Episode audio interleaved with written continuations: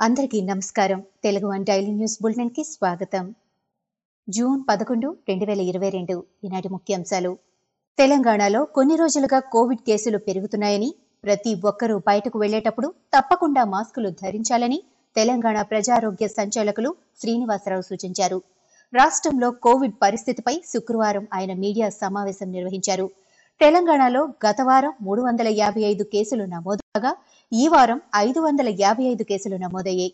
దేశవ్యాప్తంగా యాక్టివ్ కేసులు దాదాపు ముప్పై ఆరు వేలకు పైనే ఉండగా తెలంగాణలో ఎనిమిది వందల పదకొండు మంది బాధితులు ఉన్నారని తెలిపారు. వైసీపీ నేతల అవినీతి దాష్టికాలకు ఈ మూడేళ్ళలో అనేక మంది చనిపోయారని టీడీపీ అధినేత చంద్రబాబు ఆరోపించారు.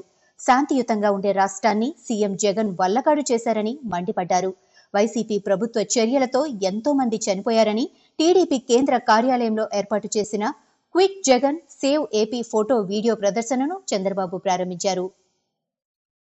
తెలంగాణ మహిళలు ఇబ్బందులు పడుతుంటే తాను చూస్తూ ఊరుకోనని వారి కోసం తన పోరాటం కొనసాగుతూనే ఉంటుందని గవర్నర్ తమిళసై సౌందర్యరాజన్ స్పష్టం చేశారు. వారిని ఆదుకోవడానికి ఎప్పుడూ ఒక బలమైన శక్తిగా ముందుంటానని చెప్పారు.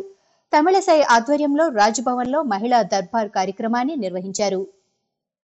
శ్రీవారి భక్తులకు శుభవార్త.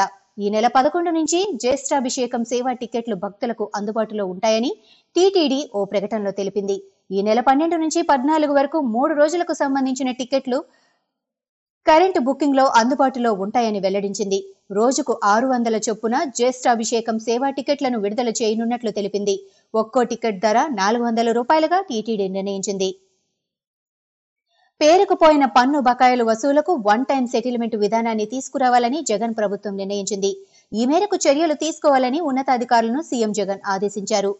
ఆదాయాన్ని తీసుకువచ్చే ప్రభుత్వ శాఖల ప్రగతిని తాడేపల్లిలోని క్యాంపు కార్యాలయంలో సీఎం జగన్ సమీక్షించారు. కోల్కతాలోని బంగ్లాదేశ్ హై కమిషన్ ముందు తీవ్ర ఉద్రిక్తత నెలకొంది. హై కమిషన్ వద్ద విధులు నిర్వహిస్తున్న ఓ కానిస్టేబుల్ ఉన్నట్టుండి కాల్పులకు తెగబడ్డాడు.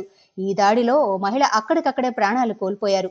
మరో ఇద్దరు గాయపడ్డారు. అనంతరం సదరు కానిస్టేబుల్ తనను తాను కాల్చుకొని మృతి చెందాడు. సంకుచిత స్వభావం లేకి మనస్తత్వంతో అన్నా క్యాంటీన్లు మూసివేశారని నరసాపురం ఎంపీ రఘురామకృష్ణరాజు విమర్శించారు.